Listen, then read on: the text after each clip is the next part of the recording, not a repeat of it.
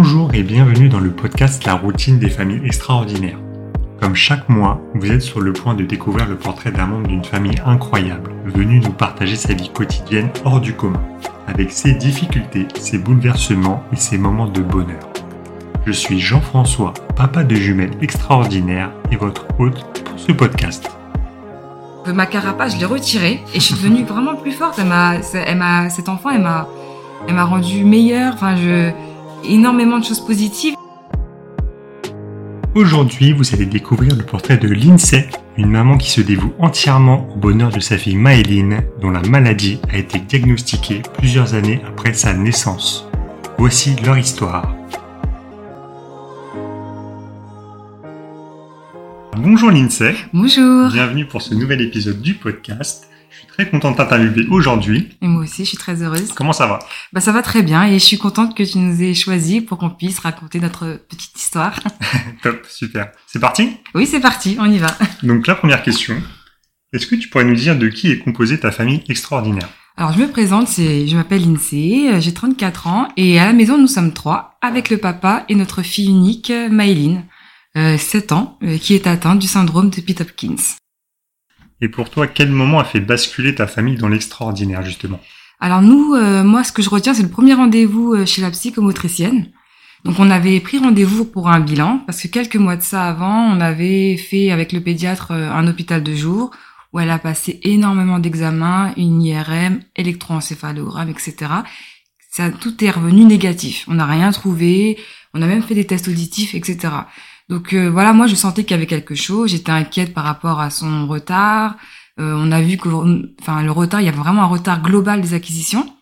Et euh, après, voilà, j'appelle la PMI, je leur dis, voilà, moi je sens que ma fille a quelque chose, il y a un retard, mais on trouve rien. Et la PMI euh, m'oriente vers une psychomotricienne, et de là, je prends rendez-vous. Le bilan est fait, ça, voilà, ça, ça nous dit qu'effectivement il y a un retard. Euh, Maïne avait presque deux ans. Ok. Elle avait un retard à peu près de presque un an, donc Ok. elle allait avoir deux ans. Donc voilà, ça m'a confirmé qu'il y avait quelque chose et j'étais contente. Et c'est vraiment là qu'on a commencé à parler. euh, voilà, j'ai commencé à connaître un peu le monde euh, euh, des, des professionnels, des nouveaux noms, euh, psychomotricienne, éducatrice, etc. Donc là, c'est vrai que quand voilà, quand je quand j'y repense, c'est vraiment là qui m'a, c'est vraiment ce moment-là qui m'a fait entrer dans Ouais. ce petit monde euh, extraordinaire. Ça marche. Donc avant cette prise en charge euh, au bout de deux ans, comment Mhm. s'est déroulée ta grossesse et les deux premières années de, de vie de Maëline? Alors la grossesse, elle a été superbe, super grossesse. Voilà, c'était un enfant qu'on avait envie, voilà, très désiré, et j'étais tout le temps souriante. Ça s'est très très bien passé. J'ai jusqu'à là, jusqu'au terme, hein, nickel. euh, j'ai pas eu de soucis. La seule chose qu'on a eu, c'est que le gynéco, il a observé qu'il y avait euh, une baisse du flux au niveau des artères utérines, donc là qui sert à alimenter le bébé. Donc du coup, on allait tous les mois euh, vérifier si tout se passait bien, si elle se développait bien. Et moi, contrepartie, j'avais des photos. On regardait les échos, etc. J'avais mes petites images, mais euh, sinon rien d'alarmant. Tout se passait très bien, l'arrivée à terme, euh, super, super grossesse. Ok, parfait. Et donc comment vous avez réagi quand on vous a annoncé la prise en charge de Maëline au bout de deux ans? Oui, bah justement, c'est ça. Donc après la- le bilan de la psychomotricienne, elle nous a envoyé vers la CAMS, donc euh, Centre d'action médico-sociale précoce pour les enfants de 0 à 6 ans. Ouais. Et donc à partir de là, euh, voilà, on a été pris en charge par différents professionnels. Et euh, donc j'étais contente, je me suis dit ça y est, on va pouvoir euh, euh, Avancer. quoi. Exactement, c'est ça, c'est avancer, avoir des professionnels qui me comprennent, parce que moi là, je suis pas folle et ma, j'ai bien vu que ma fille avait quelque chose, et je me suis dit ça y est. Et pour, bon, pour le moment, euh, je me dis que c'est juste un retard. Donc je me dis ils vont m'aider à voilà à travailler parce que je- elle n'arrivait pas à tenir les choses dans les mains, elle se retournait pas, position assise très tard aussi. Et voilà, moi j'étais heureuse, je me suis dit ça y est, on a suivi quelque chose et ça va avancer. Ok. Mm. Donc à partir de ce moment-là, après on, t'a- on vous a redirigé vers un équerre. Voilà, en fait, c'est plus le pédiatre. euh, Oui, oui, c'est vrai que c'est le CAM, c'est ça. Le docteur, il m'a dit de demander au pédiatre de me faire un courrier. Et à partir de là, j'ai envoyé à trois hôpitaux pour enfants euh, euh, Trousseau, Robert Debray et Necker. Et euh, il s'est passé quoi? Six mois entre temps pour avoir la réponse. Et voilà, effectivement, on a eu une réponse positive de Necker, qui nous et on a été reçu à Necker. Et à partir de là, euh, ça s'est enchaîné. On a fait des tests génétiques, et etc. Super. Donc après, tu m'as dit que le diagnostic final, vous l'avez eu seulement au bout de 5 ans. Voilà, parce qu'en fait, entre, entre le moment où on a eu le rendez-vous avec Necker, il s'est passé encore un an parce qu'ils nous avaient mis notre dossier en archivé. Ok. Et essayé de les, en fait, essayé de les, les joindre, les appeler, etc. Et rien à faire. Et j'arrivais pas à joindre ni la secrétaire, ni personne. Et j'ai réussi un jour à voir la secrétaire et qui m'a dit, eh ben non, on vous trouve pas. J'ai dit, mais si, si, je suis venue, on a, on est, on est venu. On a eu rendez-vous, c'était le, jour où on a pu parler, j'ai ramené tous mes dossiers de grossesse, etc. Elle me dit non, je vous trouve pas. Et après, elle m'a du coup nous a donné un deuxième rendez-vous. Et à partir de là, ça s'est accéléré. On a pu faire euh, la prise de temps, la prise de sang, pardon, test génétique, etc. Ok. Et oui, et l'hôpital Neckar, ils se sont rendus compte que le périmètre crânien de Maëline était un peu en dessous de la Inférieur, moyenne exact. durant la grossesse. Exactement. Là, c'est une chose que moi j'avais jamais fait attention. Parce que voilà, on, quand on a, on va faire euh, les examens avec le gynécologue, on voit que le bébé il a une petite tête, mais on se dit ah bah c'est son papa il a pas une grosse tête aussi, donc Ouais. ah c'est un enfant qui aura une petite tête. Mais c'est vrai que c'est un truc qu'ils ont remarqué tout de suite quand elle a regardé le dossier. Moi j'avais ramené tout le dossier de grossesse. Elle a vu qu'effectivement euh, que et Maëline là, à l'heure d'aujourd'hui elle a encore une petite tête en je sais pas si on peut appeler ça microcéphalie mais c'est un Ouais, peu ça hein. donc euh, quand elle était petite voilà elle a toujours eu un périmètre très petit à l'heure d'aujourd'hui elle a toujours un Mm. périmètre très petit Oui, de toute façon, toi, tu t'en Mm. inquiètes pas si le médecin, le professionnel t'en parle pas. euh, Mais c'est ça, pas moi, pour moi, on m'a jamais, voilà, et même qu'à la naissance, quand je regarde, effectivement, je regarde son carnet de santé, elle est toujours en dessous. Ouais. Mais à aucun moment à l'hôpital, ils m'ont, on me l'a fait remarquer. Ok, Ouais, c'est vraiment l'hôpital Necker qui m'a ouvert les yeux sur ça. Hein. ça marche. Euh, du coup, est-ce que tu peux nous résumer l'ensemble des pathologies de Maëline Alors oui, alors Maëline, donc je, je rappelle, son syndrome, c'est le syndrome de Pitt-Hopkins, qui est dû à la mutation euh, d'un gène TCF4 sur le chromosome 18. Donc forcément, les, il y a eu des symptômes. Elle a, en ce, mo- en ce moment, elle a beaucoup de troubles du sommeil. Donc euh, difficulté d'endormissement, et énormément de, de réveils nocturnes, ça peut être deux, ça peut être trois. Euh, au niveau de la motricité fine aussi, c'est pareil, euh, difficulté à tenir certains objets. Et quand ça l'intéresse pas, c'est pire. Mais voilà, elle a un peu de mal avec euh, avec ça. Euh, elle a des troubles respiratoires, donc elle fait par moment, pas très souvent, mais elle fait de l'apnée. Donc elle peut tenir sa respiration. Euh, je sais. Après, j'ai pas exactement compté combien de temps, mais moi ça m'a la première fois, ça m'a vraiment fait peur. hein. Ouais. Donc j'en ai parlé à sa généticienne qui m'a dit que voilà, est-ce que ça va jusqu'à l'évanouissement? J'ai dit non non non. Elle m'a dit que pour le moment il n'y a pas lieu de s'inquiéter, donc je m'inquiète pas. Après, elle a un trouble du spectre de l'autisme, donc il y a euh, l'hypersensibilité au son, au bruit. Elle est un peu anxieuse dans les, dans les euh, lieux inconnus. Ouais. Donc c'est pour ça que tu lui as acheté un casque? Exactement. Voilà. Du coup, on a mis en place le, le casque. Donc, quand on sort euh, dans des lieux, quand je sais pas comment ça va se passer, j'ai toujours le casque. Et quand je le sors, elle sourit.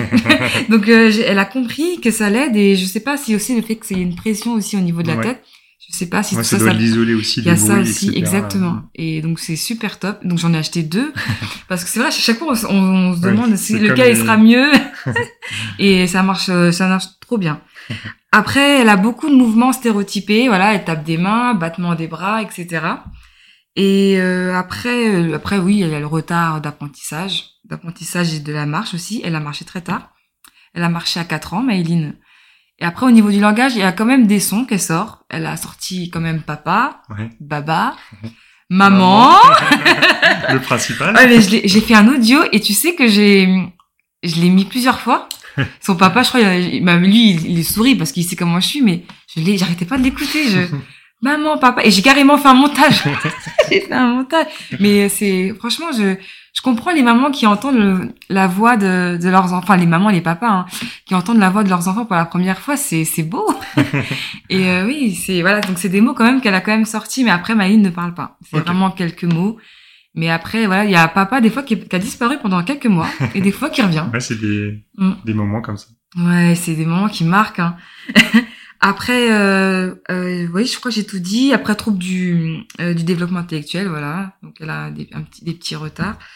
Et euh, c'est tout. Je pense que j'ai tout dit hein, pour au niveau des syndromes, des symptômes, Ouais. des symptômes, pardon. Donc, euh, comme tu le disais, elle communique pas, enfin, elle parle pas par quelques mots. Voilà. Comment vous communiquez au quotidien avec elle? Alors, on a décidé de mettre en place une CAA, donc une communication alternative et améliorée. C'est donc c'est utiliser euh, différents moyens de communication autres que le langage, et nous on a choisi le POD. Donc c'est un classeur POD qui est rangé par euh, différentes catégories. Ouais. On a euh, les sentiments, euh, la musique, etc. Et en fait, pour euh, l'utiliser, il faut suivre un chemin, un, un pictogramme nous emmène à un autre, etc. C'est ça. Donc, Oh. pour ceux qui n'ont pas écouté l'épisode de Christine, en fait, c'est un classeur avec plein de petites Ex- images, Ouais, c'est ça. plein d'images. Du coup, ça permet de, de savoir ce qu'elle veut, ce qu'elle a envie de faire, Quand comment elle elle- se sent. Exactement, ça va permettre de, de nous dire ce qu'elle a, ce qu'elle a envie, exactement, exactement ça. Et tu disais que c'était une, euh, comme une nouvelle langue pour toi et pour elle. Voilà, c'est ça. C'est comme une nouvelle langue. C'est c'est apprendre une nouvelle langue et ça peut prendre du temps. Euh, ça peut prendre un an. Donc euh, c'est ça. hein, C'est on prend le temps de d'apprendre et là on est dans la phase modélisation. Ça veut dire que je lui montre euh, comment faire pour qu'elle puisse euh, le reproduire. T'as fait des stories, elle se débrouille quand même pas mal. Hein. Mais elle commence à, m- Ouais. à pointer et là le pointage c'est aussi une chose qu'on a travaillé énormément avec euh, avec les livres euh, euh, les livres audio Ok. on a des, il y a les petites pastilles, Oui, voilà. exact, donc ouais. je, je lui prenais le doigt, je fermais les autres, et maintenant elle arrive à pointer, répéter. Super. Est-ce que tu peux nous dire l'impact du handicap de Maëline sur, sur votre quotidien? Alors là, pour le coup, c'est toute la, la vie familiale qui est organisée autour de ses besoins. Donc on essaie d'avoir toujours d'être organisé, d'avoir toujours la même routine pour que ça soit pour le matin, que ce soit le soir, euh, qu'elle mange à telle heure, qu'elle prenne le bain à telle heure. ouais, Qu'elle ait Et- des repères, quoi. Voilà, exactement. Ça lui permet d'avoir des repères, sentir en sécurité, c'est important. C'est vrai que oui, que voilà, ça, ça a un peu changé notre notre vie, même professionnellement aussi pour moi. Oui, du coup, toi, tu as arrêté de travailler. Exactement, j'ai arrêté de travailler pour m'occuper d'elle à Ouais. 100% et il y a que le papa qui travaille. Donc voilà, on a on s'organise autour d'elle. Ouais, c'est un gros bouleversement, quoi. Exactement, un gros bouleversement. Elle a énormément de rendez-vous. Ouais, c'est ça. Donc, du coup, elle a quoi comme rendez-vous chaque semaine? Alors, elle a deux fois la psychomotricité, elle a deux fois de la kiné, euh, elle a aussi un éducateur qui intervient euh, euh, une fois par semaine à l'école. Ok. Et là, on est à la recherche de d'autres professionnels, d'orthophonistes, d'ergo. On n'a pas. Euh, là où on est, notre zone, on est en Seine-et-Marne. C'est vrai que c'est un peu compliqué de trouver des professionnels. Et euh, déjà, c'est dur de trouver des professionnels, mais formés en plus à la CAA, c'est encore plus compliqué. Oui. Parce que moi, j'aurais aimé, voilà, quelqu'un qui travaille avec nous sur les, sur- avec nous euh, dans le même sens que nous. Et c'est très compliqué Ouais, ici. ça marche. Mm. Est-ce qu'en plus de ça, elle a des médicaments au quotidien? Alors, euh, pour son trouble digestif, son trouble digestif, pardon, elle a oui, elle a des médicaments. Euh, sinon, c'est tout. Après, on était sous mélatonine, mais ça y est, elle commence à s'endormir plus facilement, donc euh, elle a, elle a rien d'autre. Ça marche. Que penses-tu de l'accompagnement du handicap en France Que ce soit au niveau des aides, corps médical, l'inclusion, etc. Alors, au niveau des aides, il y en a, mais après, c'est vrai que c'est pas assez. C'est pour ça que je vois beaucoup de parents créent des associations, parce que c'est vrai que quand on a envie de d'offrir du matériel à son enfant, on, est un peu réticent quand on voit le prix. C'est vrai que ça, ça refroidit un petit peu. Et là, dernièrement, on voilà, on lui a offert un tricycle. Donc, il y a une partie qui a été prise, mais après, elle a une grande il y a quand même une, la grosse prise en charge, c'est par nous. Mais c'est vrai que, voilà, la- les associations, je les comprends. Je comprends énormément. Et moi, j'aurais envie, c'est de lui faire faire des stages aussi à Ouais, l'étranger. Euh, j'aimerais lui acheter un siège auto aussi qui, qui, qui Ouais, pivote. spécifique, ouais. Ouais, il y en a un super c'est pareil, c'est c'est dans les 1000 euros, etc. C'est vrai que c'est, il y a des aides, hein, je vais pas dire qu'on en a pas, mais c'est vrai que c'est pas suffisant. Et j'aurais aimé aussi des aides pour les formations, parce qu'il faut aussi, quand on a un enfant en situation de handicap, faut se former, faut se former pour communiquer, faut se former euh, sur les comportements, sur le, sur plein de choses. Ouais. Et ça, c'est à notre charge aussi. Ouais. Parfois, il y a des aides, mais on sait même pas qu'elles existent. Et ça aussi, par contre, on est, et voilà, et c'est là aussi où il y a ce petit problème, c'est qu'on n'est pas aidé non plus. Il y a pas quelqu'un qui va nous dire vous avez le droit à ça, y a ça. pas un accompagnement. euh, Ça manque, ça manque, oui. Ça marche. Et du coup, en niveau inclusion, Niveau inclusion, bah Oui. là, moi, ce qui me vient en tête, c'est l'école. Ouais, c'est la ce première fois, euh, voilà, c'est là où la première fois où elle a été avec euh, d'autres personnes parce qu'elle était à la maison avec moi. ouais. ça c'est super pour elle. Oui, ça a été. Alors au début, été dur parce Ouais. que c'est et le- quand les enfants ils l'ont vu, bah forcément ils ont été euh, ils, étaient- ils ont été curieux. Ils voient un enfant qui se déplace pas debout, qui se déplace à genoux. Ouais. Donc il l'appelait le bébé à l'école. C'est oh il y a le bébé. Et je leur ai dit non, c'est pas un bébé. Elle est elle a la même âge que vous. hein. C'est juste que Maëline, elle a besoin de plus de temps que vous pour marcher. Bon, t'inquiète pas, mes filles aussi, elles voient, elles voient des, des enfants plus grands qu'elles. Elles disent, oh, un bébé. Je dis, non, il est plus grand que toi, donc c'est pas du tout un bébé. C'est toi le bébé ici. Donc du coup voilà, c'était son petit nom. Ouais. Et euh, après, super adorable les enfants. C'est ils sont bienveillants, ils sont. Il y en a toujours un qui veut l'aider, qui Ouais. veut l'aider à se Mm. lever, etc. Et ça s'est très bien passé après. Et euh, maintenant, Maëline, dès qu'elle voit des enfants, elle y va. Hein. Il y a, elle se pose plus toutes ces questions. Elle a envie de se mêler à la foule et il y a une évolution. Et à l'école, en ce moment, là, elle est en primaire, elle est au CP. Et quand la cloche sonne, elle a compris qu'il fallait se ranger. Ouais. Et il y a vraiment, euh, elle a compris tellement de choses. Et quand je la revois avant et maintenant, c'est il y a une évolution Ouais, c'est énorme. super. Ouais, c'est Mais super. du coup, elle y va pas beaucoup. non, elle y va, elle va qu'une heure et demie. Ouais, Grand max, j'arrive à avoir deux heures des fois. Ouais. Mais voilà, c'est pas terrible. Et ce qui me, le regret que j'ai par rapport à l'école, c'est que il y a pas d'apprentissage. hein. C'est vraiment, Maëline, elle est là. C'est vraiment comme on dit, hein, inclusion. C'est, elle se promène, Ouais. elle fait la cour de récré, elle va à la cour de récré, elle joue avec les enfants, elle rentre, c'est pareil. On me dit ah ben c'est trop bien, Maëline, elle est restée à côté de son d'un camarade qui travaillait. En fait, eux, ils pensent que ça me fait plaisir, mais pas forcément. Nous, on aurait voulu qu'elle soit- qu'elle soit plus actrice de, bah voilà, qu'elle soit pas juste là à regarder les Ouais. autres travailler. Et c'est vrai que ça, ça manque, c'est au niveau des AESH et les formations. Ouais. Donc AESH, accompagnant des élèves en situation de handicap. C'est ça. Donc Méline, elle en a une, mais elle est mutualisée. C'est- ouais. c'est pour ça qu'elle a que une heure et demie. Ouais, parce que j'ai beau demander au niveau de la MTPH euh, individualisé, mais à chaque fois on me donne une mutualisée. Ouais. Et du coup, elle doit séparer son temps avec d'autres enfants, donc c'est pour ça que Maëline. euh, Et si elle avait une euh, AESH euh, uniquement pour elle, est-ce qu'elle pourrait être toute la journée à l'école, Oui. par exemple Ok, c'est ça, exactement, parce qu'elle elle est que là, elle l'a que pour elle. D'accord, Donc elle, elle est pas obligée de se diviser. Ouais. Ça veut dire que à 10h30, elle va s'occuper d'autres d'autres enfants, par exemple. Là, elle aurait été, voilà, ça aurait été, ça aurait été tellement bien. Ça marche. Et pour l'instant, c'est là, on attend. je vais avoir normalement la réponse d'ici quelques mois, et je vais voir si cette fois-ci ils m'ont accordé ou non. hein. Ouais. On verra Et en bien. parallèle, tu as fait une demande pour des IME. Voilà. Alors Maïne, elle c'est est, des c'est ça. instituts je laisse les pas. médico-éducatif. oui, voilà, j'ai fait des demandes sur trois. On a visité une, on doit en visiter une deuxième. Ok. Donc euh, voilà, j'ai, ça me fait un petit peu peur parce que voilà, je vais la laisser toute la journée, ça va être dur, mais je pense que là, ce serait beaucoup mieux pour elle, ça sera plus adapté. Et. En fait, là-bas, c'est c'est comme s'il avait tout sur place. Il y a des kinés, il y a des ergots, ils font de la balnéothérapie, ils Ça, font de l'équitation, ils font et en plus il y a aussi le côté école hein, qui est Ouais. inclus, Mhm. etc. Bah, donc, il n'y a pas énormément d'heures, mais je sais qu'elle fait quelque chose. Là, c'est adapté à chaque, euh, chaque enfant, en fait. Exactement. Et euh, voilà. Et euh, en général, ils prennent des groupes pour que qui se ressemblent le plus Ouais. possible, pour Mhm. qu'ils ne pas soient trop perdus. Mais ça, voilà, je me dis que je préfère la laisser à l'IME qu'à l'école. Oui, oui, oui, c'est C'est sûr, ça. ça, Ouais, donc. ça l'aidera plus. Et après, on m'a dit attention, hein, euh, on peut vous appeler du jour au lendemain. ça m'a fait peur, ça. hein. Parce qu'elle m'a dit, parce que moi, on m'a dit en général, c'est deux trois ans. Mais euh, la psychomotricienne, elle me dit oui, mais c'est déjà arrivé qu'on appelle des parents et qu'ils leur, qu'on leur dise dans 15 jours, euh, c'est bon, c'est parti. Et moi, je lui dis ah ouais? Et là, du coup, mon cœur il s'est accéléré. Je dis, il faut que je me prépare quand même. mais c'est vrai que ça va être dur parce que euh, ah là, c'est vrai qu'on est tout le temps avec elle. hein. Ça va être dur, mais je sais que c'est nécessaire. Et l'avantage aussi, c'est que comme il y a des professionnels, ça peut te libérer du temps pour toi. Exactement, Tu n'auras pas besoin de l'amener à chaque rendez-vous. C'est ça, mais c'est vrai, hein, sait ce Mm. qu'on fait exactement, c'est ça, c'est tous les jours, c'est ça, c'est aller à gauche, à droite. euh. Et après, en parlant du temps, euh, c'est vrai que là, en ce moment, j'en prends pas trop non plus. Hein. Après, j'ai la chance, j'ai mes sœurs qui me proposent, hein, mais Ouais, c'est ce que euh, j'allais te demander. Est-ce que au quotidien, tu arrives à trouver du temps pour toi, avec ton conjoint, etc.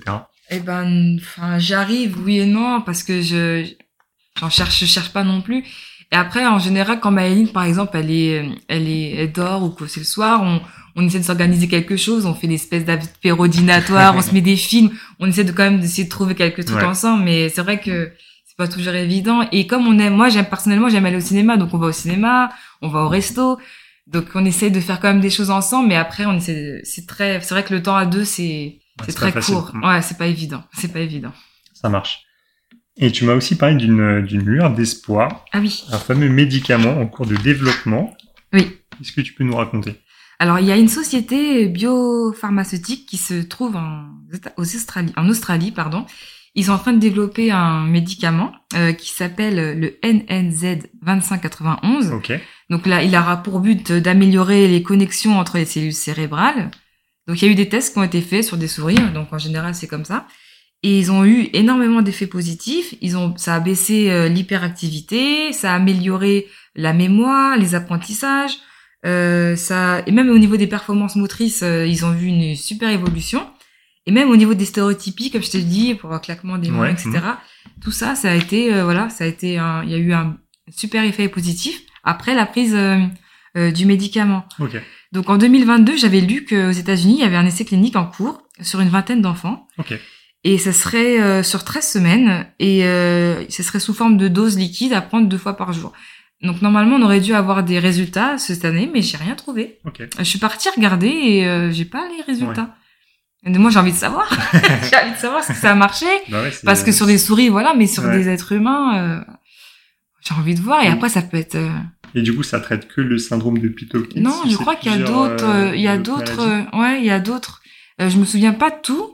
Il y avait un. Comment il s'appelle cette maladie? Par- Parkinson, je crois. Ouais, ok. Et il y avait un autre. Par contre, le troisième, je me rappelle plus, mais je sais que c'est pas que ça. Il y a aussi Angelman, je sais aussi. Ok. Syndrome d'Angelman. Après, du coup, niveau disponibilité, tu sais pas, c'est vraiment. Je euh, sais pas. Ah, Je sais pas en plus combien ça va coûter. Je sais pas Ouais. quand, combien de temps ça va. Entre les États-Unis et la France, il y a toujours un écart. On sait Exact. pas combien ça sera chez nous. Ça va venir à quel, à quel moment. On sait pas. hein. Vas monter ton association pour J'aimerais, financer ce, franchement, pourquoi pas. ce hein. potentiel médicament. Ça va être, je pense, que ça va terminer comme ça. hein. Ça va se finir comme ça. hein. On va finir par faire vraiment notre euh, association, mais c'est vrai que c'est du boulot. hein. Ouais. Au début, j'ai été pas, j'ai trouvé le nom pour l'association. Ok. Dans les yeux de Maëline. Ouais. Donc j'ai créé un compte Instagram, etc. Et je me suis dit, c'était, on va partir comme ça. Après, j'ai vu, c'était, c'est vraiment, il faut du temps, c'est du boulot. Ouais. Donc pour le moment, non, mais oui, oui, on y pense. Ça marche. Et dans le futur, comment tu t'imagines l'avenir de Maïline? Bah, pour l'instant, moi, je m'arrête à l'IME. Mon avenir, c'est ça, c'est qu'elle puisse être dans un établissement Ouais. spécialisé, qui soit adapté, qui, qui l'aide à évoluer. Voilà, c'est- ça en fait. C'est c'est c'est là où je sais que l'IME aura plus de, de euh, plus d'avantages que l'école, c'est qu'elle va pouvoir évoluer et grandir et ils vont lui apprendre des choses peut-être que moi je que je ne fais pas parce qu'après c'est voilà ils sont formés pour ça. Oui, ça. et voilà donc moi pour l'avenir c'est ça, c'est qu'elle Ok. soit prise en charge dans un établissement au top. Ouais. De toute façon, c'est un peu au jour le jour. Voilà c'est ça, hein, c'est ça le handicap, c'est c'est ça. Et pour finir, qu'est-ce que tu as retenu de toutes ces épreuves? Alors euh, cette, cette, cette épreuve, elle m'a changé. Elle m'a rendue plus forte. Après, moi, je suis très timide et euh, j'ai travaillé ça et je suis moins timide parce qu'en fait, je suis un peu le porte-parole de Maëline. Je suis sa voix et je dois défendre ses droits, etc. Donc, je peux pas être timide. C'est impossible. Ouais, et entre- se battre parfois pour. euh, bah oui, c'est exactement. Donc je peux pas. Donc ma carapace, je l'ai retirée et je suis devenue vraiment plus forte. Elle m'a, elle m'a, cet enfant, elle m'a, elle m'a rendue meilleure. Enfin, je, énormément de choses positives et euh, et on travaille beaucoup avec les professionnels, Ouais, etc. ouais. Et des fois, on n'est pas toujours d'accord. Donc il faut que je leur dise, non, euh, oui, Maëline, par exemple, là, la psychologue, elle est pas d'accord pour le pod. Et moi, je leur ai dit, si, si, moi, c'est ce que je veux faire. Elle me dit, non, mais c'est trop compliqué, voilà. Et c'est là aussi que j'ai appris qu'il faut qu'ils apprennent aussi à, comme on dit, présumer des compétences. C'est ça, c'est se dire que ils sont capables, ils peuvent faire plein de choses, il faut juste leur donner les moyens, accompagner. voilà, les accompagner, leur donner les moyens parce que chaque enfant est différent, il a besoin d'un outil différent, etc. Et c'est ça, c'est juste les accompagner comme tu as dit. Mm. Et c'est important. Et après, maintenant, le handicap, ça fait partie de ma vie, c'est c'est une grande partie de ma vie d'ailleurs. et euh, j'adore, moi, euh, donc sur Instagram, je suis énormément de familles extraordinaires. Et on, on est heureux même pour les enfants qu'on voit. Hein, quand euh, moi j'ai déjà pleuré devant un enfant qui fait ses premiers pas, etc. C'est, on se comprend, on est dans la, on a la même, on a le même combat. Hein. C'est ce qu'on veut, c'est qu'ils soient heureux, leur offrir la meilleure vie possible, etc. Et maintenant c'est comme ça. Et j'ai appris à aimer ce monde. Et maintenant euh, là, je veux, je changerai pas ma vie pour rien au monde. hein. C'est, c'est comme ça, c'est mon, c'est mon combat et c'est le combat de toutes les familles. Hein. Parfait. Bah, super. Eh ben, merci Lindsay. Bah, je te remercie Merci à pour, toi. euh, pour ce témoignage et à bientôt. À bientôt, merci.